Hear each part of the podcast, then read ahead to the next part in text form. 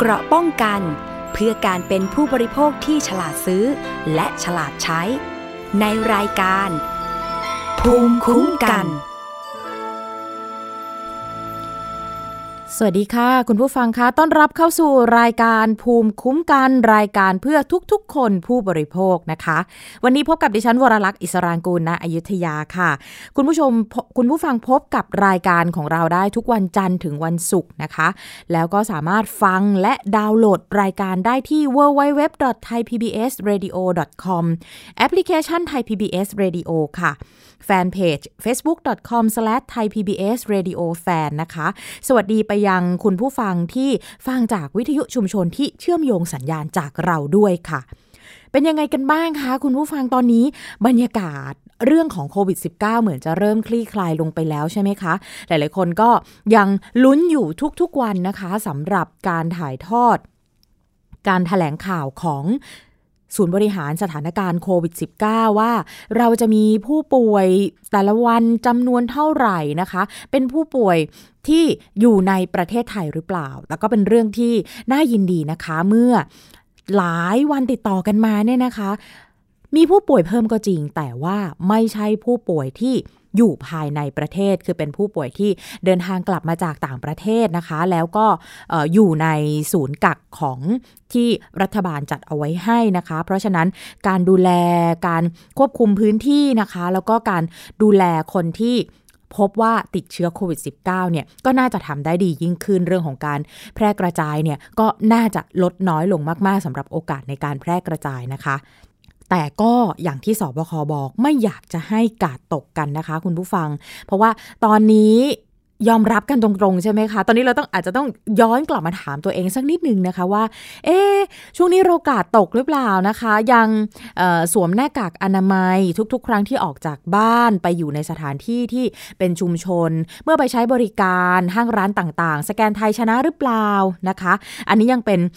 ประเด็นที่ภาครัฐก็พยายามที่จะขอร้องนะคะ แล้วเดี๋ยวยังไงเนี่ยจะมีการผ่อนปรนจะมีการ ทดลองนะคะ ว่าจะยกเลิกเคอร์ฟิวอะไรยังไงเนี่ย ก็ขอให้ทุกคนใช้ชีวิตอยู่ในความไม่ประมาทแล้วก็ดีที่สุดก็คือ ยังเน้นนะคะออกมาอยู่ในสถานที่ชุมชนให้น้อยนะคะ เพื่อจะลดความเสี่ยงนะคะ ตรงนี้ขอมาเเกริ่นนำรายการเนี่ยบอกย้ำเตือนกันสักหน่อยหนึ่งเพราะว่าเห็นภาพจริง ๆ ว่าตอนนี้หลายคนอาจจะเริ่มกาดตกแล้วนะคะ รถเต็มถนนเลยนะ แล้วก็ห้างสรรพสินค้า แต่ว่าจริงๆห้างสรรพสินค้าคนดูไม่ค่อยเยอะเท่าไหร่นะคะ แต่ว่าอยากจะขอความร่วมมือนะคะ ไปก็สแกนไทยชนะหรือว่าเขียนนะคะ เขียนลงชื่อก็ได้ถ้าสมมุติว่าใครเนี่ยไม่ได้มีโทรศัพท์มือถือไปนะคะเอาละค่ะ เรื่องแรกขอมาที่เรื่องนี้กันก่อนนะคะ เป็นประเด็นที่มันค่อนข้างจะคลุมเครือ สร้างความสงสัยหลายคนก็วิพากษ์วิจารณ์กันไปส่งต่อกัน จริงๆ เคยเกิดเป็นกระแสหลาย ๆ ครั้งแล้วนะคะสำหรับเรื่องของการโพสต์ภาพเครื่องดื่มแอลกอฮอล์ค่ะ มีข้อมูลนะว่ามีคนถูกจับปรับไปแล้วนะคะสำหรับการโพสต์ภาพเครื่องดื่มแอลกอฮอล์พร้อมกับข้อความ เอ หลายคนสงสัยเลยค่ะ เอ๊ะ ตกลงฉันทำอะไรได้บ้างนะคะ ฉันนั่งดื่มอยู่กับเพื่อนเนี่ยถ่ายรูปในวงเล่า ติดขวดเหล้าติดขวดแอลกอฮอล์เอ๊ะอย่างนั้นผิดหรือเปล่านะคะ หรือว่าอะโพสต์รูปเครื่องดื่มแอลกอฮอล์แหมแบบ อยากจะบอกเพื่อนๆว่า เนี่ยวันนี้ดื่มแอลกอฮอล์แบรนด์นี้ยี่ห้อนี้ เอ๊ะอย่างนั้นได้หรือเปล่านะจะถึงขั้นโดนจับปรับหรือเปล่านะคะ เป็นเรื่องที่เขาบอกว่าสายดื่มต้องรู้นะ มันก็มีเอ่อเพจต่างๆนะ ก็มีคนแบบมาเล่าประสบการณ์ เรื่องของการโพสต์ภาพเครื่องดื่มแอลกอฮอล์แล้วก็โดนจับปรับนะ มีคนโดน 50,000 บาทนะคะเขาเล่าให้ฟังอย่างนี้นะคะว่า มีกระแสนะเรื่องของการจับการโพสต์ เครื่องดื่มแอลกอฮอล์นะคะ ก็ มีคนโดนปรับไปแล้วจริง ๆ เนี่ยห้าหมื่นบาทนะคะคันนี้เขาบอกว่าปกติเนี่ยนะคะ การรับทราบข้อกล่าวหาเนี่ยนะมันจะเป็นจดหมายส่งมาที่บ้านตามที่อยู่ในบัตรประชาชน โดยไม่ให้ทราบล่วงหน้า และมีข้อมูลนัดแนะ ไปให้ปากคำตามที่เจ้าหน้าที่นัดหมายเนี่ยเป็นข้อมูลที่เพจ Facebook ที่ชื่อว่าผู้บริโภคเขาแชร์กันไว้นะคะ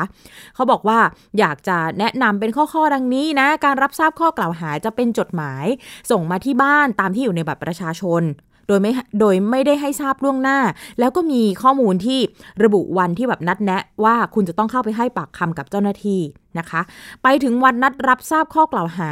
เจ้าหน้าที่จะให้จ่ายค่าปรับตรงนั้นเลย ขั้นต่ำเนี่ยห้าหมื่นบาท หรือถ้าไม่จ่ายเรื่องก็จะไปถึงศาลนะ อันนี้เป็นเพจเนี่ยเขาเล่าให้ฟังเอาไว้อันนี้เขาก็ให้คำแนะนำว่าเอ๊ะโพสโพสยังไง ถึงจะผิดนะเขาบอกทุกคนมีสิทธิ์โดนจับปรับได้ หนึ่งทางเพจเนี่ยเขาบอกกันไว้ว่า ห้ามโพสเห็นยี่ห้อนะสองห้ามโพสขวดที่ทำให้รู้ว่ายี่ห้อไหนนะคะ ห้ามโพสในลักษณะชักชักชวนให้ดื่มนะคะ ห้ามโพสสรรพคุณ โอ้กินแล้วเป็นอย่างนั้นอย่างนี้อะไรอย่างเงี้ยในเชิงโพสิทีฟนะคะ ห้ามโพสชมหรือเชิญชวนให้ลองนะคะ ห้ามโพสแก้วเบียร์ที่มียี่ห้อ ห้ามแปลข่าวเขียนเกี่ยวกับแอลกอฮอล์ถึงแม้ว่าจะไม่มีขายในบ้านเรา แต่ก็เป็นเหตุแรงจูงใจในการบินไปหาซื้อบริโภคในต่างประเทศนะคะ เวลาไปเที่ยวเนี่ยห้ามถ่ายภาพเครื่องดื่มแอลกอฮอล์ที่ไม่มีขายในไทยมาลง เพราะอาจจะทำให้เกิดความอยากกินแล้วก็บินไปซื้อนะ ห้ามถ่ายของแถมที่มีโลโก้แอลกอฮอล์โอ้โห อันนี้ไปถึงเรื่องของของแบบลักษณะมันเป็นพรีเมียมนะคะ เป็นของที่แบบเขาแจกกันเป็นที่ระลึกแล้วก็มีโลโก้ของเครื่องดื่มแอลกอฮอล์ห้ามถ่ายของแถมที่มีโลโก้แอลกอฮอล์ถึงแม้ว่าจะไม่เห็นตัวเครื่องดื่มแอลกอฮอล์นั้นก็ตาม เพราะถือว่าถ้าจะซื้อของแถมก็ต้องซื้อสุราหรือเบียร์อยู่ดีหมายถึงว่ากว่าจะได้ของแถมมามันก็คือจะต้องไปซื้อเครื่องดื่มแอลกอฮอล์ก่อนใช่หรือไม่นะคะ โพสต์กล่าวผ่านไปกี่ปีเนี่ยถ้ายังมีภาพแอลกอฮอล์นี่คือโดนหมดนะนี่เขาบอกไว้ แล้วก็เป็นความผิดได้ด้วยนะคะอันนี้เป็นเป็นข้อมูลจากทางเพจ Facebook ที่ใช้ชื่อว่าผู้บริโภคเนี่ยเขาบอกเอาไว้ค่ะคุณผู้ฟังทีนี้อย่างที่ดิฉันบอกนะคะ หลาย ๆ คนก็สงสัยนะ แล้วก็ งงแล้วค่ะว่า เอ๊จะจะจะทำยังไงนะคะ จะแบบนี้เนี่ยเราจะเข้าข่ายแบบผิดหรือเปล่าฟังฟังแบบนี้มันค่อนข้างที่จะโหกว้างพอสมควรเลยหลายคนก็เริ่มรู้สึกกลัวใช่ไหมคะไอ้คำว่าชักชวนเชิญชวนบอกสรรพคุณเนี่ยมันตีความอะไรยังไง คราวนี้มีคำชี้แจงออกมานะคะ เขาบอกว่ากรณีที่มีการแชร์ข้อมูลกันบนโลกออนไลน์นะ แล้วก็เป็นที่กังวลกันของประชาชนว่า เอ๊พฤติกรรมที่แบบโพสต์เครื่องดื่มแอลกอฮอล์เนี่ยมันจะเข้าข่ายกระทำความผิดนะตามมาตรา 32 ของพระราชบัญญัติควบคุมเครื่องดื่มแอลกอฮอล์ พศ 2551 นะคะ หรือเปล่านะโดยสำนักงานคณะกรรมการควบคุมเครื่องดื่มแอลกอฮอล์กรมควบคุมโรคกระทรวงสาธารณสุขเนี่ยเรียกผู้ที่มีผู้ที่กระทำความผิดตามมาตราเนี้ยนะคะ รับทราบความผิดเสียค่าปรับ 50,000 บาทนะคะ จริงๆ แล้วเนี่ยทางกระทรวงสาธารณาสุขนะคะ โดยนายแพทย์สุวรรณชัย วัฒนายิ่งเจริญชัย อธิบดีกรมควบคุมโรคเนี่ยให้ข้อมูลนะคะว่า คือจริง ๆ แล้วเนี่ยนะคะ หลักการก็คือว่า เมื่อทางหน่วยงานได้รับทราบข้อมูลการกระทำความผิด จะต้องมีการเรียกผู้ที่ถูกกล่าวหาว่ากระทำความผิดเนี่ยเข้ามาเพื่อรับทราบและชี้แจงข้อมูล ให้ถ้อยคำสอบสวน โดยผู้ที่ถูกกล่าวหาสามารถนะคะสามารถที่จะชี้แจงข้อมูลได้ว่า การเผยแพร่ข้อมูลดังกล่าวเนี่ยไม่ได้กระทำไปเพื่อการชักจูง หรือโฆษณา เพื่อการค้า หรือประโยชน์ ซึ่งจะต้องดูเจตนาเป็นสำคัญ อันนี้ต้องขีดเส้นใต้หลายหลายเส้นเลยนะคะว่า เขาดูที่เจตนาเป็นสำคัญนะคะตามกฎหมายแล้วเนี่ยหากมีการรับแจ้งข้อมูลการกระทำความผิด และหน่วยงานไม่ดำเนินการนะคะก็จะมีความผิดในฐานะในในในฐานของการละเลยนะละเว้นการปฏิบัติงาน ดังนั้นเนี่ยเจ้าพนักงานจึงต้องมีการเรียกผู้ถูกกล่าวหาเนี่ยเข้ามาเพื่อสอบข้อเท็จจริง คือจริงๆอธิบดีพยายามจะบอกว่า เขาก็ต้องเรียกเข้ามาก่อนนะ เพื่อสอบข้อเท็จจริง ถ้าคุณบริสุทธิ์ใจ ถ้าคุณไม่ได้กระทำความผิดตามที่กฎหมายกำหนดเนี่ยคุณก็ฉีชี้แจงได้นะคะนายแพทย์นิพนธ์ชินานนเวศผู้อำนวยการสำนักงานคณะกรรมการควบควบคุมขออภัยค่ะ ควบคุมเครื่องดื่มแอลกอฮอล์นะบอกนะคะว่า ส่วนใหญ่ที่ได้รับแจ้งเนี่ยเป็นข้อมูลการแจ้งมาจากประชาชนนะคะ ซึ่งผู้ที่ถูกกล่าวหาเนี่ยส่วนมากจะเป็นเพจ Facebook นะเป็นเน็ตไอดอลนะคะ ไปจนถึงบุคคลที่มีอิทธิพลต่อการพบเห็นของประชาชนจำนวนมากบนสื่อออนไลน์ ขั้นตอนการดำเนินการก็คือ เมื่อได้รับแจ้งข้อมูลเนี่ยคณะกรรมการก็จะเรียกผู้ถูกกล่าวหาเข้ามาค่ะ เพื่อสอบสวนมูลเหตุความผิด และก็หากมีความผิดเนี่ยก็จะต้องทำการส่งข้อมูลไปที่สำนักงงานตำรวจแห่งชาติ เพื่อดำเนินการเรียกปรับตามมาตรา 32 ที่กำหนดไว้นะคะว่า ห้ามไม่ให้ผู้ใดโฆษณาเครื่องดื่มแอลกอฮอล์หรือแสดงชื่อหรือเครื่องหมายเครื่องดื่มแอลกอฮอล์อันเป็นการอวดอ้างสรรพคุณ หรือชักจูงใจให้ผู้อื่นโดย ให้ผู้อื่นดื่มโดยตรงหรือโดยอ้อม การโฆษณาหรือประชาสัมพันธ์ใด ๆ โดยผู้ผลิตเครื่องดื่มแอลกอฮอล์ทุกประเภท ให้กระทำได้เฉพาะการให้ข้อมูลข่าวสาร ความรู้เชิงสร้างสรรค์สังคม โดยไม่มีการปรากฏภาพของสินค้า หรือบรรจุภัณฑ์ของเครื่องดื่มแอลกอฮอล์นั้น เว้นแต่ว่าเป็นการปรากฏของภาพสัญญลักษณ์ของเครื่องดื่มแอลกอฮอล์หรือสัญญลักษณ์ของบริษัทผู้ผลิตเครื่องดื่มแอลกอฮอล์นั้นเท่านั้น ตามที่ทั้งนี้เนี่ยเขาบอกว่าตามที่กำหนดในกฎกฎกระทรวงบทบัญญัติในวรรคหนึ่งและวรรคสองมิให้ใช้บังคับกับการโฆษณาที่มีต้นกำเนิดนอกราชอาณาจักร คุณหมอนิพนธ์เนี่ยบอกว่าไม่ใช่การ คือทั้งนี้เนี่ยมันไม่ใช่การเรียกเก็บค่าปรับ แต่เป็นการกระทำไปตามกฎหมายอาญา หากคนที่ถูกกล่าวหาเนี่ยยืนยันได้นะคะว่าตัวเองเนี่ยไม่มีเจตนาการโฆษณาเพื่อประโยชน์ทางการค้า ก็ไม่มีความผิดค่ะ แต่หากคณะอนุกรรมการเห็นว่าผู้ที่ถูกกล่าวหาเนี่ยมีความผิดจริง ก็จะส่งสำนวนการสอบสวนถ้อยคำเนี่ยไปยังตำรวจ เพื่อทำการเรียกปรับ โดยเป็นการทำงานร่วมกันนะคะ ระหว่างหน่วยงาน ทั้งนี้เนี่ยผู้ที่ถูกปรับตามกรณีที่มีการเผยแพร่ข้อมูลตามโลกออนไลน์เนี่ยและคิดว่าไม่ได้รับความเป็นธรรมเนี่ยก็สามารถที่จะร้องเรียนเข้าไปที่กรมควบคุมโรคได้ ในขณะนี้เนี่ยยังไม่มีการรายงานข้อมูลร้องเรียนมายังหน่วยงาน แต่เบื้องต้นก็รับทราบว่ามีการนำข้อร้องเรียนดังกล่าวเนี่ยไปยังสำนักนายกรัฐมนตรีนะคะ ถ้าไม่มีมูลการกระทำผิดก็ไม่สามารถดำเนินการปรับได้นะคะ อันนี้คุณหมอบอกเนาะซึ่งกรณีที่มีการเผยแพร่ข้อมูลในโลกออนไลน์เนี่ยเป็นการให้ข้อมูลแก่ประชาชนที่มันไม่ครบถ้วน โดยหากคิดว่าตัวเองเนี่ยไม่ได้รับความเป็นธรรมก็สามารถชี้แจงได้เหมือนกับการเรียกสอบสวนคดีความโดยทั่ว ๆ ไป ไม่ได้เป็นการเรียกเก็บค่าปรับอย่างแน่นอน เพราะต้องมีความผิดก่อน จึงจะทำการปรับได้นะ คุณหมอนิพนธ์บอกนะคะ ผู้สื่อข่าวเนี่ย ถามว่าการสอบสวนข้อมูลความผิด มีผลย้อนหลังจริงหรือไม่ คุณหมอนิพนธ์บอกว่าหากมองในมุมของการกระทำผิด เป็นการกระทำความผิดที่ยังมีหลักฐาน ดังนั้นเมื่อมีผู้ร้องเรียนข้อมูลเข้ามา และมีการชี้มูลความผิดก็ถือว่ายังมีความผิด เทียบเหมือนคดีอาญาทั่วไปที่ยังไม่หมดอายุความอะค่ะ โดยส่วนใหญ่เนี่ยจะเป็นเพจ Facebook ที่เคยโพสต์ข้อความ รูปภาพที่นานมาแล้วนะคะ แล้วก็ยังไม่ได้ทำการลบ เมื่อมีผู้ร้องเรียนเข้ามา พอไปทำการตรวจสอบแล้วพบเนี่ยก็จะเรียกมาชี้แจงให้รับทราบข้อมูลนะคะถ้ามองกันตามกฎหมายแล้วเนี่ยมีการกำหนดโทษในมาตรา 43 ไว้นะคะว่า ผู้ใดฝ่าฝืนมาตรา 32 ต้องระวังโทษจำคุกไม่เกิน 1 ปี หรือปรับไม่เกิน 5 0 0แสนบาท หรือทั้งจำทั้งปรับ นอกจากต้องระวังโทษตามวรรคหนึ่งแล้ว ผู้ฝ่ายฝืนยังต้องระวังโทษปรับอีกวันละไม่เกิน 50,000 บาท ตลอดเวลาที่ยังฝ่าฝืนหรือจนกว่าจะได้ปฏิบัติให้ถูกต้อง ซึ่งในเจตนาของหน่วยงานเนี่ยไม่ได้ต้องการที่จะเรียกเก็บเงินค่าปรับจากประชาชนนะคะ เพียงแต่ต้องการป้องปรามการกระทำความผิดในหลายราย ที่ได้เรียกคือมีมีหลาย ๆ คนนะที่เขาเรียกเข้ามาเพื่อชี้แจงให้ถ้อยคำเพิ่มเติม ส่วนใหญ่เนี่ยมันเข้าข่ายมีความผิดจริง และอยากให้มีการจบคดีความ จึงยอมเสียเงินค่าปรับนะแต่ว่า อยากคือจริง ๆ แล้วเนี่ยอยากให้มีการเรียกให้มีการเรียกอุทธรณ์ให้ไปถึงชั้นศาลฎีกา เพราะอยากให้มีการตัดสินที่เป็นมาตรฐานของชั้นศาลเพื่อให้เกิดความเข้าใจ และเป็นที่รับทราบว่ายังไงนะคะ ที่กระทำแล้วเรียกว่าแบบเนี้ยมีความผิด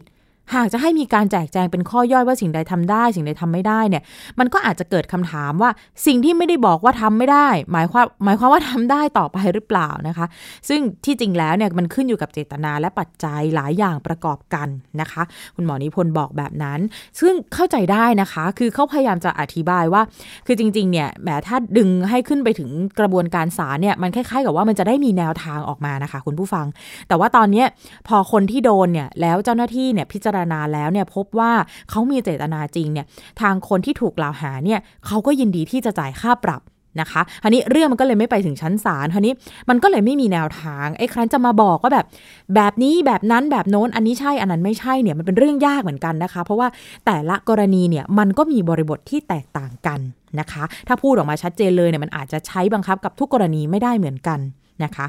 เมื่อถามว่า ถ้าประชาชนที่โพสต์รูปภาพ หรือข้อความเกี่ยวกับเครื่องดื่มแอลกอฮอล์ลงบนสื่อออนไลน์ แต่เป็นการแชร์ไปกันในหมู่ของกลุ่มเพื่อน มีความผิดไหมนะคะ คุณหมอนิพนธ์เนี่ยบอกว่าข้อเท็จจริงแล้วหากเป็นการเผยแพร่ในกลุ่มเพื่อน ก็จะมีบุคคลที่เกี่ยวข้องอยู่ไม่กี่คนที่รับทราบข้อมูล ซึ่งหากไม่มีเจตนาในการโฆษณาก็ไม่มีความผิด นะคะ การโฆษณาที่เข้าข่ายมีความผิดส่วนใหญ่จะเป็นการเชิญชวนให้คนอื่นเนี่ยไปซื้อตาม เช่น การรีวิว การแอบแฝงการค้าในรูปแบบใหม่ๆ ซึ่งจะต้องมีการพิจารณาจากปัจจัยหลาย ๆ อย่าง ดิฉันเชื่อว่าคุณผู้ฟังฟังแบบนี้เข้าใจนะคะ ที่จริงแล้วเนี่ยถ้าไม่สีถนนชัยนะ ถ้าไม่หลับตาข้างเดียว เราพอจะนึกออกค่ะว่ากรณีแบบไหนที่จะถือว่ามีความผิด เราทราบกันดีอยู่แล้วว่าปัจจุบันเนี่ยบุคคลที่ทรงอิทธิพลมากๆนะคะ ก็คือคนที่เป็นเน็ตไอดอลเป็นยูทูบเบอร์ต่างๆนะคะ แล้วก็มีมีอิทธิพลในการสื่อสารนะ คือเดี๋ยวนี้มันไม่มีหรอกค่ะจะมาจะมาขายกันตรงๆ คือเครื่องดื่มแอลกอฮอล์มันทำแบบนั้นไม่ได้อยู่แล้วนะคะ แต่ว่าวิธีการขายวิธีการแบบโฆษณาแบบแบบของที่บริษัท เครื่องดื่มแอลกอฮอล์มักจะนิยมทำเนี่ยก็จะลักษณะแฝงไปก็คือเหมือนเป็นโฆษณาแฝงนะคะ คือเนียนๆไป เช่น คนที่มีชื่อเสียงนั้นๆ ดารานักแสดง อาจจะทำทีเหมือนกับว่าไปสังสรรค์กับเพื่อนฝูงนะคะ แต่ว่ามีการถ่ายแล้วเห็นนะเครื่องดื่มแอลกอฮอล์แบบวางอยู่ตั้งอยู่หรือว่าอาจจะเห็นแบบวบวบแวมแวมนะคะ หรือว่ามีลักษณะของการพูด แบบเหมือนมีข้อความในลักษณะแบบ เอ๊เหมือนจะชักชวน เหมือนจะบอกว่าอันนี้ออกใหม่นะ อันนี้เหมาะกับผู้หญิงนะ อันนี้รสชาติเป็นแบบนั้นแบบนี้อะไรแบบนี้ค่ะ ที่จริงแล้วเนี่ยนะคะ เจ้าหน้าที่เนี่ยเขามองดูประเด็นแบบนี้เป็นหลักค่ะ เพราะว่าเขาทราบดีว่าในลักษณะแบบนี้นะคะ มันค่อนข้างที่จะเป็นกลยุทธ์นะคะ ของบริษัทที่จำหน่าย แอลกอฮอล์นะคะ ที่จะแฝงไปกับบุคคลที่มีชื่อเสียง แล้วให้กระทำการในลักษณะแบบนี้ ถ้าจะให้พูดกันตามตรงก็คือว่า เราเราปกติทั่วไปอาจจะบังเอิญถ่ายภาพแล้วไปติดเนี้ยนะคะ นั่งสังสรรค์อยู่กับเพื่อนๆเนี่ย มันมักไม่ค่อยมีปัญหานะคะ เพราะว่าสืบสาวราวเรื่องดูเจตนาไปแล้วเนี่ย เราไม่ได้มีผลประโยชน์ไม่ได้ไม่ได้ได้สตุ้งสตางนะคะ ไม่ได้รับผลประโยชน์ใด ๆ จากบริษัทนะคะ ที่มาจ้างมาแบบให้ผลประโยชน์กับเราเนี่ยขออาเชียหน่อยบอกหน่อยแนะนำหน่อยเห็นเรารู้จักคนเยอะมันมันมันมักจะไม่ได้เป็นกรณีแบบนั้นนะคะ แต่ว่าอย่างที่บอกค่ะ พอมาถามกันจะจะตรงๆว่าไหนบอกหน่อยสิบข้อไหนทำได้สิบข้อไหนทำไม่ได้ อันนี้เป็นเรื่องยากนะคะ เขาถามคุณหมอนิพนธ์ต่ออีกนะคะว่า ในการผ่อนปรนมาตรการระยะที่ 4 เนี่ย ที่มีการอนุญาตให้ร้านอาหารสามารถบริการเครื่องดื่มแอลกอฮอล์ที่นั่งดื่มในร้านได้เนี่ย ถ้าร้านอาหารมีการเผยแพร่ข้อมูลว่าทางร้านมีแอลกอฮอล์จำหน่าย มีความผิดไหม คุณหมอนิพนธ์บอกว่า เบื้องต้นหากเป็นรายการอาหารภายในร้านที่มีการระบุข้อความเกี่ยวกับสินค้าที่ขายเนี่ยมันไม่เป็นความผิด แต่ถ้ามีการเผยแพร่ในสื่อออนไลน์ที่ไปในแนวทางการชักจูง เชิญชวนให้ประชาชนส่งเสริมการขายทำให้ประชาชนอยากดื่มก็นับว่าเป็นความผิดนะคะ เนื่องจากว่าเป็นการโฆษณาเพื่อการค้าและผลประโยชน์ และในพรบเนี่ยมันมีการระบุไว้ชัดเจนนะคะว่าโฆษณา หมายความว่าการกระทำไม่ว่าโดยวิธีใด ๆ ให้ประชาชนเห็น ได้ยินหรือทราบข้อความเพื่อประโยชน์ในทางการค้า และให้หมายความ รวมถึงการสื่อสารการตลาด โดยการสื่อสารการตลาดหมายความว่า การกระทำกิจกรรมในรูปแบบต่างๆ โดยมีวัตถุประสงค์ เพื่อขายสินค้า บริการ หรือภาพลักษณ์การประชาสัมพันธ์ การเผยแพร่ข่าวสาร การส่งเสริมการขาย การแสดงสินค้า การจัดหรือสนับสนุนให้การจัดกิจกรรม ให้มีการจัดกิจกรรมพิเศษ และการตลาดแบบตรง นะคะโอ้โหดิฉันรู้สึกว่านี่เหมือนเหมือนเหมือนกำลังเหมือนกำลังอ่านข้อความในในสมัยตอนที่เรียนนิเทศศาสตร์อยู่เลยนะคะ ว่าการโฆษณาคืออะไร การส่งเสริมการขายคืออะไร คือทั้งหมดนี้กฎหมายเขาพยายามที่จะเขียนเอาไว้ให้ครอบคลุมนะคะ เพื่อที่เวลาเวลาเกิด กรณีขึ้นเนี่ยมันจะได้นำตัวบทกฎหมายเนี่ยมาจับได้มาพิจารณาได้นะคะ ก็เนี่ยแหละค่ะอย่างอย่างที่เล่าให้ฟังไปนะคะว่าหลักๆแล้วเนี่ยคือคือถ้าเราบริสุทธิ์ใจทั่ว ๆ ไปโดยปกติเนี่ยมันไม่ได้มีปัญหาอะไร อย่าไปเกรงกันขนาดนั้นนะคะ แต่ว่าแน่นอนค่ะ คนที่มีเจตนาแฝงแล้วพยายามจะปกปิดบิดเบือน อันเนี้ย เจ้าหน้าที่เขาจับตามองแน่นอนนะคะ แล้วคุณไปชี้แจงยังไงเนี่ยเขาจะสามารถตรวจสอบได้ในเรื่องของเจตนานะว่า คุณมีเจตนาแบบนั้นหรือเปล่า ถ้าเกิดว่าพิสูจน์ได้เนี่ยแน่นอนเขาก็สามารถปรับได้อยู่แล้วนะคะเอาละค่ะ ไปกันที่อีกเรื่องหนึ่งค่ะ เมื่อวันพฤหัสจริง ๆ แล้วมีข่าวใช่ไหมคะว่า ประชาชนที่จะไปใช้บริการรถเมย์เนี่ย เขาขอความร่วมมือว่าต้องสแกนไทยชนะนะคะ เหมือนเวลาเราไปเดินห้างสรรพสินค้าอะไรอย่างนี้เป็นต้นใช่ไหมคะอันเนี้ยเขาบอกว่าจะสแกนไทยชนะ ตอนที่ขึ้นรถเมย์นะมันเป็นยังไงกันบ้างนะคะถือว่าเป็นวันแรกนะ วันพฤหัสที่ผ่านมานะคะ ก็เขาบอกว่าจริงๆ ต้องสแกน QR code ไทยชนะทุกครั้งก็เป็นการเช็คอิน ตอนก่อนขึ้นเช็คเอาท์หลังใช้บริการนะคะ ซึ่งขอสอมกเนี่ยเขามีนโยบายให้เก็บข้อมูลผู้โดยสาร เพื่อป้องกันโควิด -19 ก็ปรากฏว่าประชาชนหลายคนเนี่ยค่ะเขายังไม่ทราบว่าจะต้องสแกน QR code แม้จะเป็นเช่นนี้แน่แต่หลายคนก็บอกว่าคือพร้อมที่จะให้ความร่วมมือนะ แล้วก็เห็นด้วยกับการเก็บข้อมูลการเดินทางนะคะ รถเมย์ในสังกัดขององค์การขนส่งมวลชนกรุงเทพ หรือว่าขอสอมกเนี่ยมีการติด QR code ไทยชนะเพื่อให้ประชาชนสแกนก่อนขึ้นลงรถขอสอมกนะคะ มีนโยบายเก็บข้อมูลการเดินทางผู้โดยสารเพื่อป้องกันโควิด -19 ก็ให้เริ่มนะคะ ตั้งแต่วันที่ 11 มิถุนายนแม้จะมี QR code ติดอยู่ตรงหลังเบาะที่นั่งนะ รวมไปถึงบนกระจกข้างรถ แต่ประชาชนหลายคนยังไม่ทราบค่ะว่าต้องสแกน QR code เพื่อที่จะเช็คอินนะคะ ก็มีหลายคนเห็นด้วยกับนโยบายนี้ แล้วก็พร้อมให้ความร่วมมือ เพราะก็มองว่าเป็นหนึ่งในมาตรการควบคุมโรคนะคะ มีผู้สื่อข่าวเนี่ยเข้าไปสอบถามนะ พนักงานเก็บค่าโดยสารของขอสอมกบางคนเนี่ยเขาก็บอกว่า ตั้งแต่ช่วงเช้าที่เริ่มทำงานเมื่อวันพฤหัสที่ผ่านมาเนี่ยซึ่งเป็นวันแรกที่ให้สแกน QR code เนี่ยนะคะ ก็พบว่ามีผู้โดยสารส่วนน้อยนะ ที่สแกน QR code หลังขึ้นรถเมย์หลายคนเนี่ยยังไม่ทราบว่าจะต้องสแกนจนพนักงานไปบอก ส่วนตัวเนี่ยเป็นเพียงพนักงานก็พร้อมปฏิบัติตามนโยบายของขอสอมกถึงแม้ว่าถึงแม้ว่าเขาจะมองว่ามันเป็นไปได้ยากที่จะให้ผู้โดยสารทุกคน สแกนขึ้นลงรถ โดยเฉพาะในช่วงเวลาเร่งด่วน เพราะว่ามันอาจจะทำให้เกิดความล่าช้านะคะ ก็พอจะนึกภาพกันออกเนาะรถเมย์โดยเฉพาะในชั่วโมงเร่งด่วนเนี่ยมัน แค่จะแบบเขาเรียกว่าอะไรยืน ยืนทรงตัวให้อยู่ได้ไม่ไม่ไปชนไปเบียดคนอื่นมากนักเนี่ยมันก็เป็นเรื่องยากแล้วนะคะ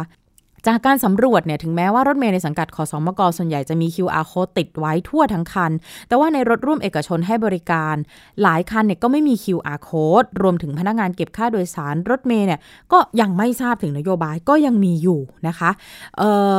ไม่ทราบว่าคุณคุณผู้ฟังได้ไปใช้บริการกันบ้างแล้วหรือยังนะคะได้สแกน QR code ไหมคะ เห็นติดอยู่ที่เบาะหลังเนอะหลาย ๆ คนถ้ามองผ่านๆก็อาจจะมองผ่านไปเลยใช่ไหมคะ ไม่ได้สนใจหรือไม่ได้คิดว่า อ๋อ จะจะต้องสแกนนะคะ ทางทางขอสอมกเนี่ยนะเขาก็ค่อนข้างที่จะ รับทราบอยู่นะคะว่ามันมันอาจจะเกิดแบบนี้ขึ้นได้นะคะเขามีผู้สื่อข่าวเนี่ยเขาก็ไปลองแบบขึ้นรถเมย์ของขอสอมกนะไปทดลองไปใช้บริการเนี่ยหลาย ๆสำนักเลยนะคะสำนักข่าวเขาไปทดลองใช้เขาก็บอกว่า คนขับรถเมย์เนี่ยจะเปิดประตูด้านหน้าให้ประชาชนมาใช้บริการขึ้นลงเพียงประตูเดียว ส่วนเบาะที่นั่งเนี่ยจะนำเชือกฟางสีแดงกั้นตรงที่นั่งติดกับทางเดิน แล้วก็จะให้ประชาชนนั่งติดบริเวณหน้าต่างเท่านั้นนะคะ แล้วก็ข้างหลังเบาะที่นั่งเนี่ยที่มีคนนั่งอยู่จะมี QR code ไทยชนะติดไว้ให้ทุกเบาะนะคะ แล้วก็ยังมีจุดเส้นสีแดงให้กับคนที่ยืน โดยมี QR code ให้สแกนเหมือนกัน ซึ่งติดตรงภายในบริเวณด้านข้างของตัวรถ และประตูก็มี QR code ให้ด้วยนะคะผู้โดยสารบางส่วนเนี่ยก็บอกว่าก็ให้ความร่วมมือกับมาตรการนะ แต่เท่าที่สังเกตเห็นเนี่ยบางคนก็ไม่ได้สแกนนะคะ เพราะว่ามันเป็นช่วงโมงเร่งด่วน แล้วก็บางคนที่ยืนก็ไม่สะดวกที่จะสแกนสักเท่าไหร่นะคะ อย่างในสื่อสังคมออนไลน์เองเนี่ยนะคะ ก็มีคนแสดงความคิดเห็นนะคะว่า น่าจะแบบใช้ไม่ได้จริงนะ เพราะแค่แบบยืนทรงตัวอย่างที่ดิฉันบอกไงแค่ยืนทรงตัวบนรถเมล์เฉยๆมันยังยากเลยนะคะ ยิ่งในเวลาเร่งด่วนเนี่ยหลายคนก็มองว่ามันก็ยิ่งเป็นไปไม่ได้นะคะ มี feedback มาจากทาง ขสมกอยู่เหมือนกันนะคะ รองผู้อำนวยการฝ่ายการเดินรถของคอสอมกเนี่ยก็บอกนะคะว่า หากผู้โดยสารไม่ไม่มีโทรศัพท์ สมาร์ทโฟน หรืออินเทอร์เน็ต สามารถใช้บริการได้ตามปกติ ก็ไม่ต้องสแกน QR code ไม่ต้อง Q ไม่ต้องสแกน QR code แอปไทยชนะก็ได้นะคะ แต่ว่าจะขอให้เคร่งครัด ปฏิบัติตามมาตรการ เช่นการสวมหน้ากากอนามัย เว้นระยะห่างแล้วก็ล้างมือด้วยเจลแอลกอฮอล์นะคะ ก็ เขาบอกว่าออขอยืนยันว่าขอสอมกเนี่ยไม่มีแนวโน้มให้ผู้โดยสาร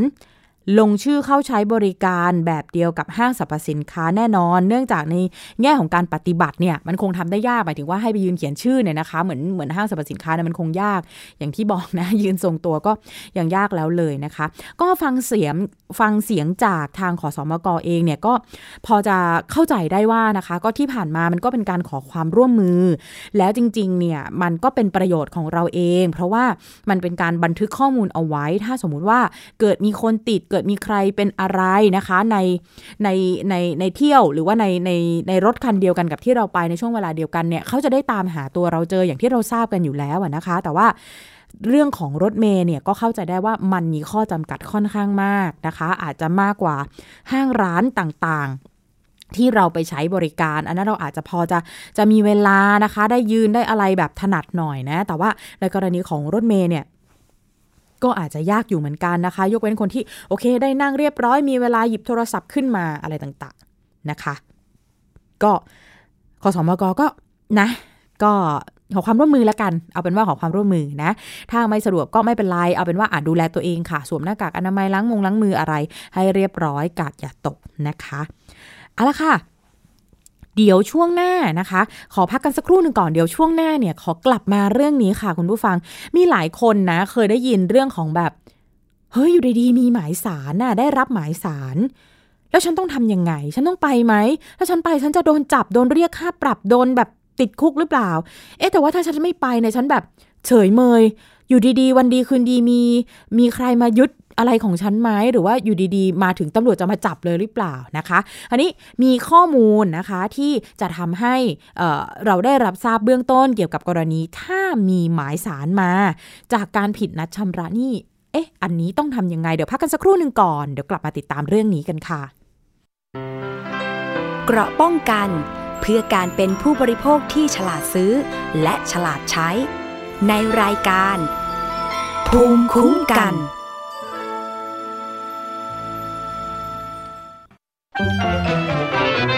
สบัดจินตนาการ สนุกกับเสียงเสริมสร้างความรู้ในรายการ เสียงสนุก ทุกวันจันทร์ถึงวันศุกร์เวลา 16 นาฬิกาถึง 17 นาฬิกา ทางไทย PBS ดิจิตอล Radio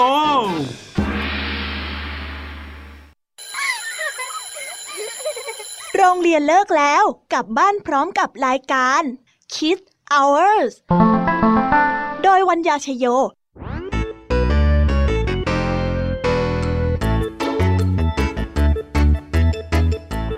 พบกับนิทานคุณธรรมสอนใจกับครูไหวใจดีว่าไม่ควรเชื่อคำพูดของคนพลาน นอกจากนี้ลุงทองดีกับเจ้าจ้อ ยยังมีนิทานสุภาษิตมาเล่าให้ฟังนี่พวกเอ็งเนี่ยนะ มันลิงหลอกเจ้ากันจริงทั้งยังมีนิทานเด็กดี และพี่ยามีเล่านิทานสนุกสุดหันษาให้น้อง ๆ ได้ฟัง ทุกวันจันทร์ถึงศุกร์ 17 นาฬิกา ทางวิทยุไทย PBS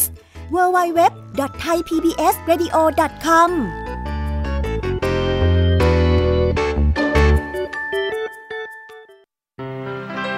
เกราะป้องกัน เพื่อการเป็นผู้บริโภคที่ฉลาดซื้อ และฉลาดใช้ ในรายการ ภูมิคุ้มกัน ค่ะคุณผู้ฟังคะเข้าสู่ช่วงที่สองนะ อย่างที่ ติดค้างไว้แต่ไม่ได้ติดหนี้นะคะ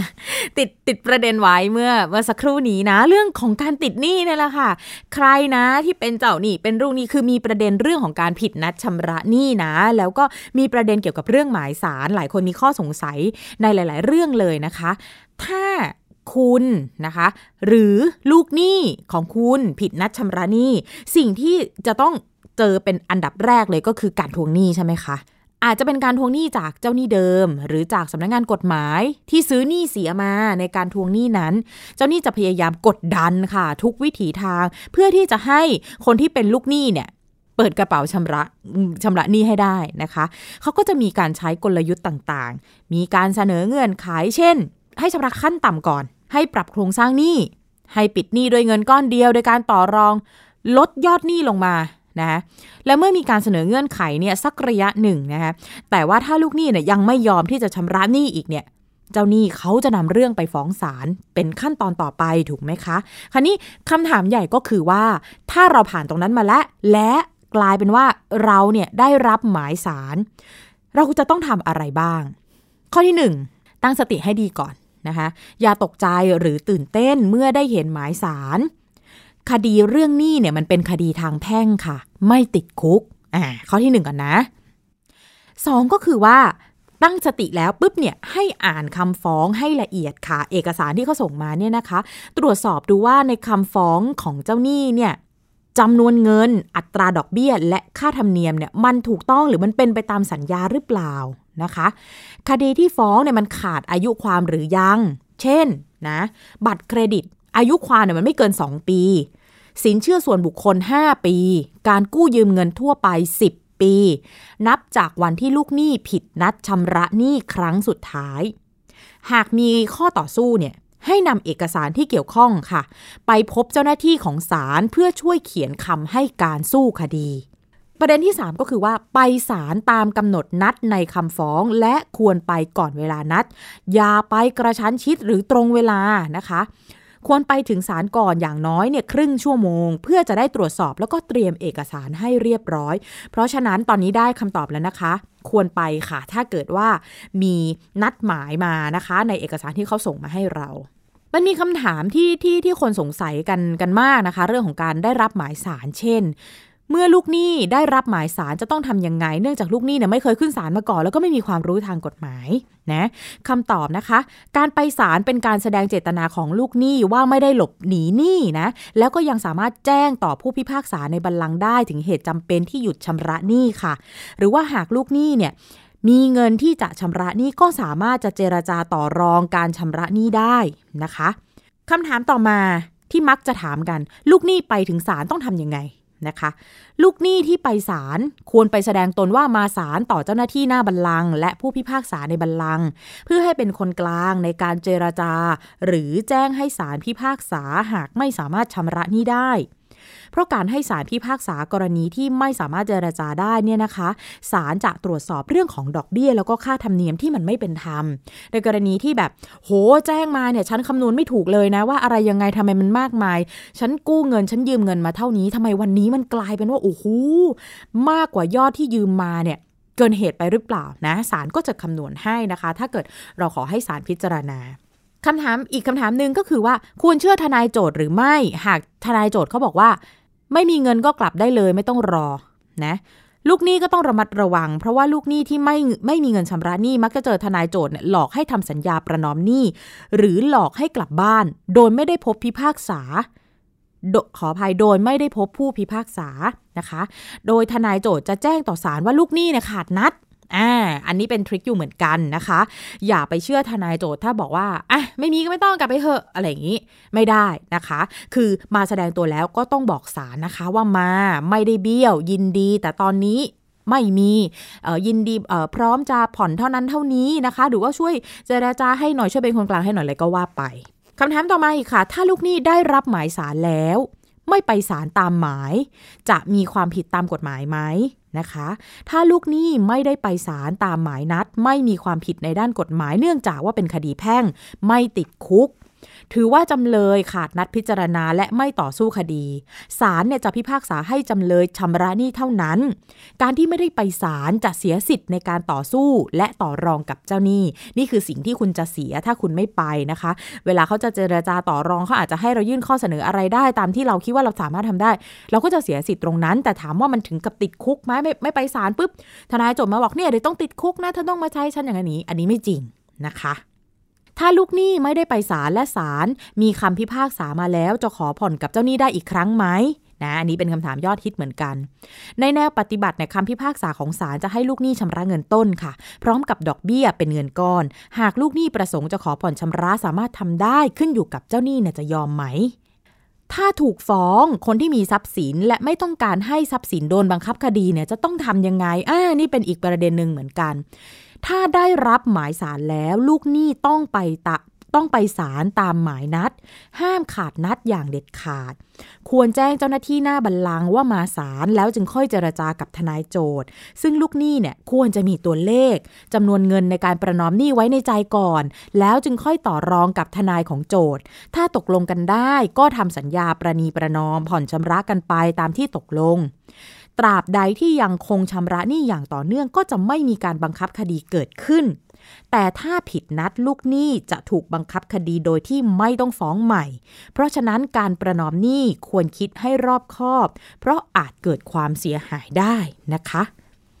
ลูกหนี้จะถูกบังคับคดีอายัดทรัพย์และยึดทรัพย์ภายในกี่ปี เจ้าหนี้จะยึดหรืออายัดทรัพย์ได้ 10 ปีนับตั้งแต่วันที่มีคำพิพากษาหรือคดีในชั้นที่สุด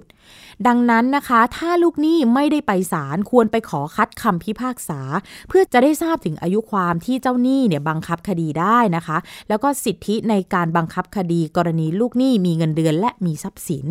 นะการบังคับคดีอายัดทรัพย์และยึดทรัพย์มีหลักเกณฑ์ยังไงนะคะ การยึดทรัพย์ของลูกหนี้นะ การยึดทรัพย์ของ ลูกหนี้การยึดทรัพย์สินของลูกหนี้ที่จำเป็นต้องใช้ในการดำรงชีวิตเกิน 20,000 บาท การยึดทรัพย์สินที่ใช้ในการประกอบอาชีพเกิน 1 0 0 0 0แบาท การอายัดทรัพย์เงินเดือนโดยต้องมีเงินเหลือให้ลูกหนี้ไม่น้อยกว่า 20,000 บาท เงินตอบแทนกรณีออกจากงาน ในส่วนที่เกินกว่า 3 0 0 0 0 0 บาท เงินฝากในบัญชีธนาคาร เงินปันเงินปันผลหุ้น เงินเฉลี่ยคืน เงินลงหุ้นสหกรณ์ออมทรัพย์ ค่าเช่าบ้าน เช่าทรัพย์ นะคะ ทั้งหมดนี้เนี่ยเป็นการรวบรวมมาสำหรับคำถามที่ดิฉันคิดว่าน่าจะน่าน่าจะโดนนน่าน่าน่าจะตอบคำถามได้นะสำหรับคนที่มีปัญหาในเรื่องเกี่ยวกับหนี้สินแล้วก็ เกรงว่าจะถูกฟ้องร้องหรือว่ามีหมายสารมานะคะ มีมีมีสิ่งที่แบบจำเป็นต้องทำเลยนะคะ ที่เขาบอกอยู่แล้ว แล้วก็มีสิ่งที่ทำให้เราเรียนรู้ได้ว่า เอ๊ะถ้าเราแบบพลาดไปแล้วเลยขั้นตอนนั้นไปแล้วเนี่ยสิ่งที่เราจะทำได้เพื่อป้องกันไม่ให้เกิดความเสียหายต่อไปอีกเนี่ยเราจะทํำยังไง นะคะ อันนี้นำมาเล่าสู่กันฟังนะ คิดว่าหลาย ๆ คนอาจจะกำลังเจอปัญหาหรือว่ามีคนรอบข้างที่เจอกับปัญหานี้อยู่ก็อย่าลืมไปแนะนำบอกต่อกัน ข้อมูลทั้งหมดนี้นะคะ ขอบคุณข้อมูลจากเว็บไซต์ consumerthai.org นะคะ คุณผู้ฟังสามารถไปเปิดหาข้อมูลกันได้ค่ะสำหรับหัวข้อเรื่องเขาใช้ชื่อว่ารู้ไว้ใช้สิทธิ์ทำอย่างไรเมื่อได้รับหมายสารจากการผิดนัดชำระหนี้นะคะ เอาละค่ะช่วงต่อไปนะคะ คิดก่อนเชื่อค่ะ ดรแก้วกังสดานอัมภัยนักพิษวิทยา แล้วก็คุณชนาทิพย์ไพรพงศ์วันนี้ในคิดก่อนเชื่อจะคุยกันในเรื่องของคลื่นแสงระดับ UVC ที่ว่าร้ายอาจช่วยสู้โควิด -19 ได้จริงหรือเปล่าอาไปฟังคำตอบจากทั้งสองท่านค่ะ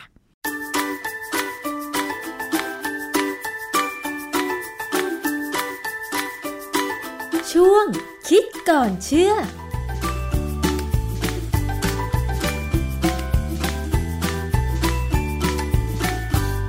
พบกันในช่วงคิดก่อนเชื่อกับดรแก้วกังสดานนภัยนักพิษวิทยากับดิฉันชนาทิพไพรพงษ์เช่นเคยนะคะ คุณผู้ฟัง พูดถึงรังสีอุลตราไวโอเลตค่ะ ก็มีทั้ง UVA UVB และ UVC เราก็พอทราบข้อมูลว่ามันอันตรายกับผิวหนังของเราใช่ไหมคะ แต่ว่าเมื่อเกิดการระบาดของเชื้อไวรัสโควิด -19 เนี่ยก็มีงานวิจัยมีข่าวบอกว่า ความร้อนหรืออุณหภูมิที่ร้อนเนี่ยบางทีก็เป็นผลดี เพราะว่ามันจะทำให้การแพร่ระบาดของโควิด -19 แพร่ระบาดได้ไม่เต็มที่ เรียกง่ายๆก็คือว่า แสงหรือความร้อนนั้นเนี่ยนะคะ ช่วยหยุดยั้งการระบาดได้ เพราะฉะนั้นเราจะต้องมาดูกันนะคะว่ามันมีงานวิจัยอะไรเกี่ยวกับเรื่องนี้ แล้วมันจะส่งผลดีกับประเทศในเขตร้อนอย่างไรบ้างนะคะ อาจารย์คะเป็นยังไงคะ คือผมอ่านข่าวแล้วก็ฟังข่าวนะฮะ จากทั้งวิทยุโทรทัศน์ แล้วก็จากเว็บไซต์ต่างๆ เนี่ย ก็มีคนเสนอว่า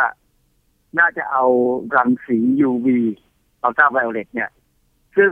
ช่วงที่เขาเสนอว่าน่าจะเอามาใช้เนี่ยเป็นฟา UVC ฟา UVC คืออะไร เวลาเราพูดถึงอัลตราไวโอเลตหรือแสง UV เนี่ย มันจะมีอย่างน้อยที่เราเคยได้ยินเนี่ยคือ UVA UVB แล้วก็ UVC ค่ะ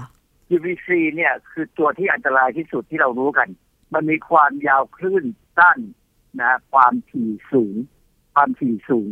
คืออันเนี้ยจะเป็นตัวบอกว่าพลังงานเขาสูงค่ะ ถ้า UVB เนี่ย ก็ความยาวคลื่นก็จะยาวออกมาหน่อยหนึ่งความถี่ก็จะต่ำลง UVA ก็จะยาวออกไปอีก แล้วก็ความถี่ก็จะต่ำลงไปอีก ต่อจาก UVA เนี่ย ก็จะเข้าเป็นแสงม่วง แล้วก็ครามน้ำเงินเขียวเหลืองแสดแดง ม่วงครามน้ำเงินเขียวเหลืองแสดแดงเนี่ย เป็นแสงที่ผสมกันแล้วเป็นแสงสีขาวที่เราเห็นมองเห็นนะฮะเพราะฉะนั้นเนี่ยเวลาเราพูดถึงความมีพลังงานสูงเนี่ย UV เนี่ยจะเป็นแสงที่เรามองไม่เห็นค่ะและจะมีพลังงานที่สูงขึ้นทีนี้ประเด็นที่เราพูดถึงแสง UV แล้วเรากังวลกันมากก็คือเรื่องของการที่มันทำลายจอประสาทตา อืมค่ะ ดังนั้นเนี่ย เวลาเราเดินไปในที่แสงกระจัดเนี่ย เราจึงเสนอกันว่า ควรจะต้องใส่แว่นดำค่ะตัดแสงมันนะฮะทีนี้เขาก็จะมีแว่นบางชนิดที่เขาโฆษณาว่ามันตัดแสง UV ได้ค่ะซึ่งอันนั้นถึงวันหนึ่งเราจะคุยเรื่องนี้อีกทีหนึงว่ามันจริงไม่จริง แต่ในวันเนี้ยเราจะมาคุยถึงเรื่องของ far UVC คำว่า far UVC ก็คือว่าแสงที่มันห่างจาก UVC ออกไปอีกก็คือสั้นกว่า UVC ค่ะ ฉะนั้นพอมันสั้นกว่า UVC เนี่ยพลังงานมันจะต้องสูงกว่า UVC อืมแล้วมันไม่เป็นอันตรายมากกว่าเหรอคะอาจารย์ นี่สิ นี่คือคำถามที่เวลาผมได้ยินข่าวเรื่องนี้เรื่องที่บอกว่าน่าจะเอาไฟ UVC เนี่ยมาฆ่าเชื้อโควิด -19 ในขณะที่มีคนอยู่ด้วย มันจะเป็นไปได้ยังไง เพราะ UVC เนี่ย เราก็ยังกังวลเลยว่ามันก่อมะเร็งผิวหนัง ค่ะ แต่แสงที่มีพลังสูงกว่า UVC คือไฟ UVC เนี่ย มันจะอยู่ได้ยังไงเนาะมันจะช่วยได้ยังไงเนาะค่ะก็เลยพยายามหาข้อมูลนะฮะก็มีงานวิจัยที่เขาทำกันที่มหาวิทยาลัย Columbia University Columbia University เนี่ยอยู่ที่ในมหานครนิวยอร์กเป็นมหาวิทยาลัยที่เก่ามาก ผมเคยได้ยินชื่อเขาเป็นมหาวิทยาลัยที่ที่ดีนะค่ะแต่ไม่ใช่ว่าเขาเก่าเขาตั้งก่อนจะเป็นประเทศอเมริกาโอ้โหค่ะ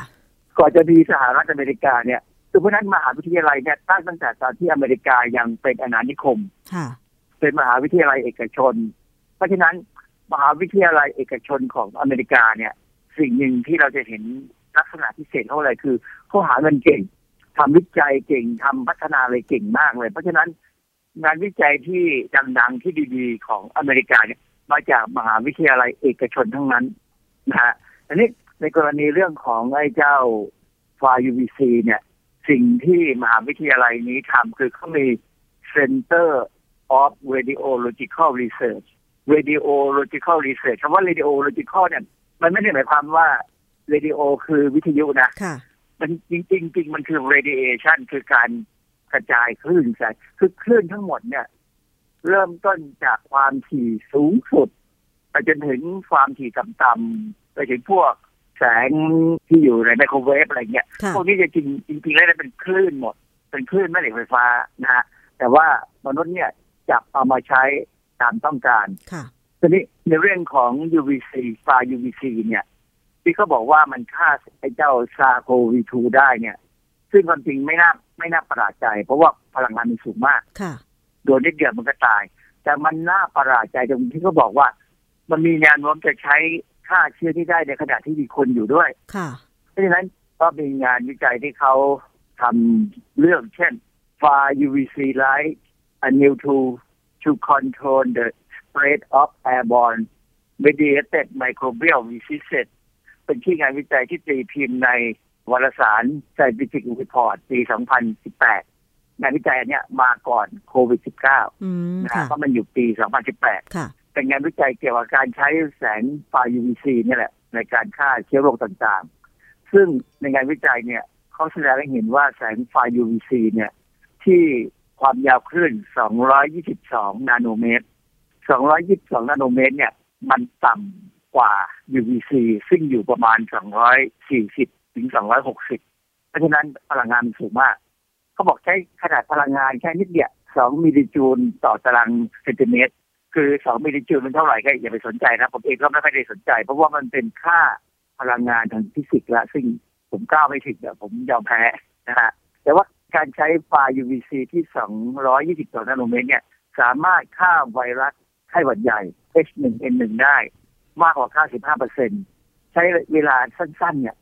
ฆ่าได้ อันนี้เป็นอันนี้งานวิจัยเขาบอกอย่างนั้นเลย เป็นแสงไฟ UVC ที่ใช้ในห้องทดลองใช่ไหมคะ ไม่ใช่แสงจากธรรมชาติใช่ไหมคะเอ่ออันนี้เป็นแสงที่อยู่ในห้องทดลองถามว่าแสงธรรมชาติระดับนี้มีไหมนี่ค่ะแต่เพียงแต่ว่าเราไม่เคยพูดถึงมัน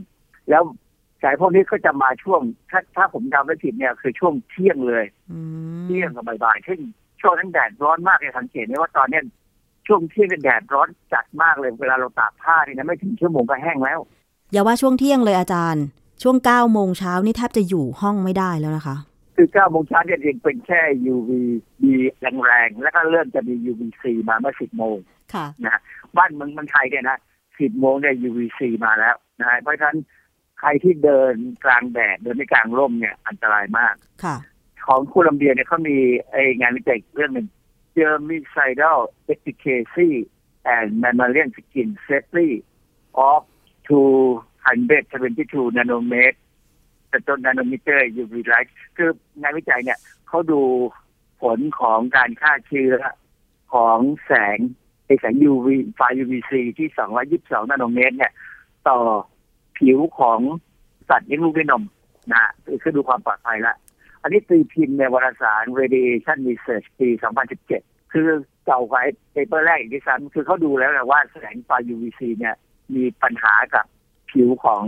สัตว์เลี้ยงลูกด้วยนมไหม เขาก็พบว่ามันไม่มีอะแต่มันฆ่าเชื้อได้เลยในงานวิจัยเนี่ย ก็ใช้เชื้อพวกสแตปไฟโดคอคัสออเรียซึ่งเป็นเชื้อที่ทำให้เกิด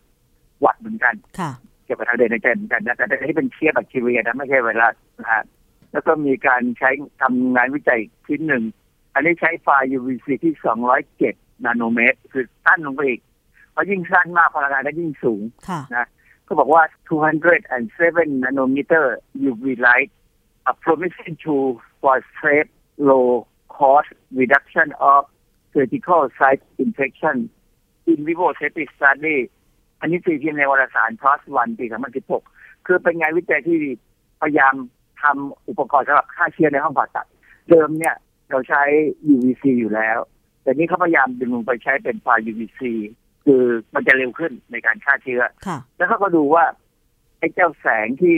207 นาโนเมตรเนี่ย มันก็ไม่ได้มีปัญหากับผิวของหนูนะฮะดังนั้นเนี่ยเหตุผลที่เขาอธิบายที่ผมดูที่เข้าไปในเว็บไซต์ของ Columbia University เนี่ยเขาบอกว่าเหตุที่แสงเนี่ย มันฆ่าไวรัสที่หรือว่าผิวหนังเราเนี่ยนะมีไวรัสเนี่ยค่ะมันฆ่าไวรัสที่ผิวหนังเราได้ แต่มันไม่ทำอันตรายกับเราเพราะว่าผิวหนังเราเนี่ยจริงๆแล้วมันเป็นเซลล์ที่ตายแล้วอ๋ออย่างนั้นเหรอคะอาจารย์ ครับ ผิวเราเนี่ยเซลล์ตายหมดอะไม่มีไม่มีเซลล์ที่มีชีวิตคือมีชีวิตอยู่ใต้ลงไป เป็นพวกชั้น dermis ผมผิวหนังเรามันเป็น epidermis นะฮะเป็นเซลล์ที่ตายแล้วแล้วพร้อมจะเป็นขี้ไคลนะฮะแล้วไอ้แสงมันมีลักษณะพิเศษอันหนึ่งพวกแสงพวกคลื่นแสงเนี่ย ถ้ามีความถี่สูงเนี่ย มันจะกระทบผิว แล้วมันจะหยุดเร็วกว่าที่มีคลื่นที่ยาวออกไป พลังงานต่ำกว่าคลื่นพลังงานต่ำมันจะค่อยๆทะลุลงไปได้ถึงชั้น อย่างเช่นแสง UV เนี่ย มันสามารถทะลุเข้าไปถึงชั้นที่เป็น เดอร์มิสคือชั้นที่มีเซลล์ที่มีชีวิตค่ะเพราะฉะนั้นแสง UV เนี่ย UVC เนี่ยจึงอาจจะทำให้เซลล์นั้นกลายพันธุ์จนเป็นมะเร็งผิวหนังอืมแต่พอเป็นไฟา UV เนี่ย มันคายพลังงานให้กับผิวหนัง เซลล์ผิวหนังที่ตายแล้วก่อน เพราะฉะนั้นเนี่ยมันก็ไม่ทะลุลงไปถึงชั้นเซลล์ที่ยังมีชีวิต อ๋อ เพราะว่าไฟ UVC มันเป็นคลื่นแสงที่สั้นกว่า UVC เฉยๆ อย่างนี้เหรอคะ มันก็เลยคายใช่ครับพลังงานแค่ชั้นผิวหนังกำพร้าที่ตายแล้ว ไม่ลงลึกไปชั้นเซลล์ผิวหนังที่มีชีวิตเหรอคะอาจารย์ คือมีข้อเสนอกันว่านะ ว่าถ้าในเครื่องเครื่องบินเนี่ยกำลังบินอยู่แล้วมีผู้โดยสารเนี่ย ถ้าเกิดมีใครสักคนหนึ่งเกิดแพร่เชื้อขึ้นมา โดยที่ว่าจริงๆเขาผ่านมาได้โดยที่การตรวจเขาพยายามตรวจแล้วแต่ไม่รู้นะแต่มันเกิดแพร่ขึ้นมาได้เนี่ย ถ้าเครื่องบินนั้นติดหลอดพิเศษเนี่ยหลอดที่สร้างแสงไฟ UVC ได้เนี่ยก็เปิดปั๊บหนึ่งแสงเนี่ยก็จะฆ่าเชื้อไวรัสได้เลยหรืออาจจะเป็นแบคทีเรียที่ซ้ำเนี่ยฆ่าได้หมดเลย แล้วแต่โดยที่คนผู้โดยสารเนี่ยไม่เป็นไรหรืออาจจะไม่รู้สึกตัวด้วยซ้ำว่ามีแสงมาแล้ว เพราะว่าพวกนี้จะต้องใช้เร็วนะฮะแต่ว่าผมว่ายังกังวลอยู่นะ ว่ามันจะแสส่งส่องเข้าไปถึงระบบประสาทตาไหมจะมีปัญหาไหมเพราะว่าจอประสาทตาเราเนี่ยมันรับแสงเข้าไปเนี่ย พอมันผ่านเลนส์ผ่านอะไรเข้าไปแล้วเนี่ยมันเป็นเซลล์ประสาทที่มีชีวิต มันจะถึงไหมแสงหรือว่าแสงมันจะคลายความร้อนแค่ที่เลนส์ตาเราเลนส์ตาเราจะเสียไหมอะไรอย่างเงี้ยนะคือเวลาเขาประเมินความปลอดภัยเนี่ยเขาประเมินแค่ผิวหนังเขาไม่ได้ประเมินถึงผลของเลนส์ตา ปัจจุบันเนี่ย US FDA ออยของอเมริกาเนี่ยยังไม่ได้รับรองให้มีการใช้แสงไฟ UVC ค่ะในการฆ่าเชื้อ ระหว่างที่มีคนอยู่ในที่สถานที่ตรงนั้น ความจริงเนี่ยหลอดพวกเนี้ยมีการขายแล้วค่ะนะบริษัทที่ผลิตเนี่ยเป็นบริษัทญี่ปุ่นที่ร่วมมือคือแบบในความว่าร่วมลงทุนกับ Columbia University ค่ะนะฮะแต่ว่าปัจจุบันนี้เขายังใช้ในสถานที่ที่ไม่มีคนอืมแต่ว่าอย่างที่บอกแล้วว่า ทางนักวิจัยนักวิทยาศาสตร์ของ Columbia University เนี่ยเขาบอกว่าใช้ในคนไม่น่าจะมีปัญหา เพราะว่า มันอย่างที่บอกแล้วว่ามันค่ามันมันพลังงานมันถ่ายเร็วมากค่ะเพราะที่ชั้นผิวหนังที่ยังที่มันตายไปแล้วนะฮะแต่เราก็ต้องรอให้ USFDA หรือออยอเมริกาเนี่ยเขาดูซิว่าจะรับรองขนาดไหน เนื่องจากว่า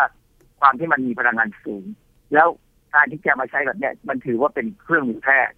เพราะฉะนั้นเนี่ยกรณีที่มีใครก็ตามเนี่ยที่สนใจจะซื้อหลอดพวกนี้มาขายในเมืองไทยเนี่ย เพื่อว่าสมมติว่ามันมันดีนะ ถ้าเรา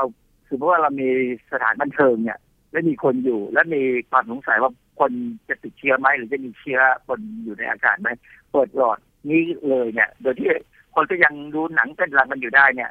มันก็จะดีกว่าที่จะต้องเอาคนออกไปจากสถานที่นั้นแล้วและฆ่าเชื้อนะค่ะวิธีการแบบเนี้ยยังทำไม่ได้นะ เพราะว่าหลอดพวกนี้มันถือว่าเป็นเครื่องมือแพทย์นะฮะ ถูกต้องผ่านการประเมินของทางอย. แน่ค่ะๆนะไม่มีทางที่จะซื้อว่าจะบอกว่าเป็น black light อย่างอย่าง black light เนี่ยblack light นี่เราเอามาใช้สำหรับล่อแมลงใช่ไหมที่มันเป็นเนีย UV near UV หมายความว่า มันอยู่ระหว่างแสง UVA กับแสงสีม่วง อันนี้คือเนีย UV ไม่ใช่ไฟ UV near UV เฉยๆเลยเนี่ยเป็นตัวแสงที่ใช้ล่อแมลงมาเพื่อกำจัด คนอาจจะเข้าใจผิดว่าไฟ UVC เนี่ย น่าจะมาใช้ได้เหมือน black light ทำไม่ได้นะค่ะอันนี้เป็นอันตรายมาก อุปกรณ์การแพทย์พวกนี้ต้องผ่านการรับรองของอย.ก่อนค่ะ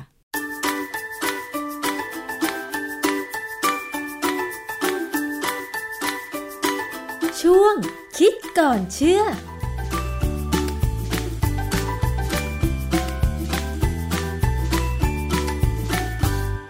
ขอบคุณดรแก้วแล้วก็คุณชนาทิพย์นะคะสำหรับข้อมูลเรื่องของคลื่นแสงระดับ UVC ค่ะ วันนี้หมดเวลาแล้วสำหรับรายการภูมิคุ้มกัน รายการสำหรับทุกๆ คนที่เป็นผู้บริโภคนะคะลาไปก่อนค่ะ พบกันใหม่สัปดาห์หน้า สวัสดีค่ะ ติดตามรับฟังรายการย้อนหลังได้ที่เว็บไซต์และแอปพลิเคชันไทย PBS Radio ไทย PBS ดิจิทัล Radio วิทยุข่าวสารสาระ เพื่อสาธารณะและสังคม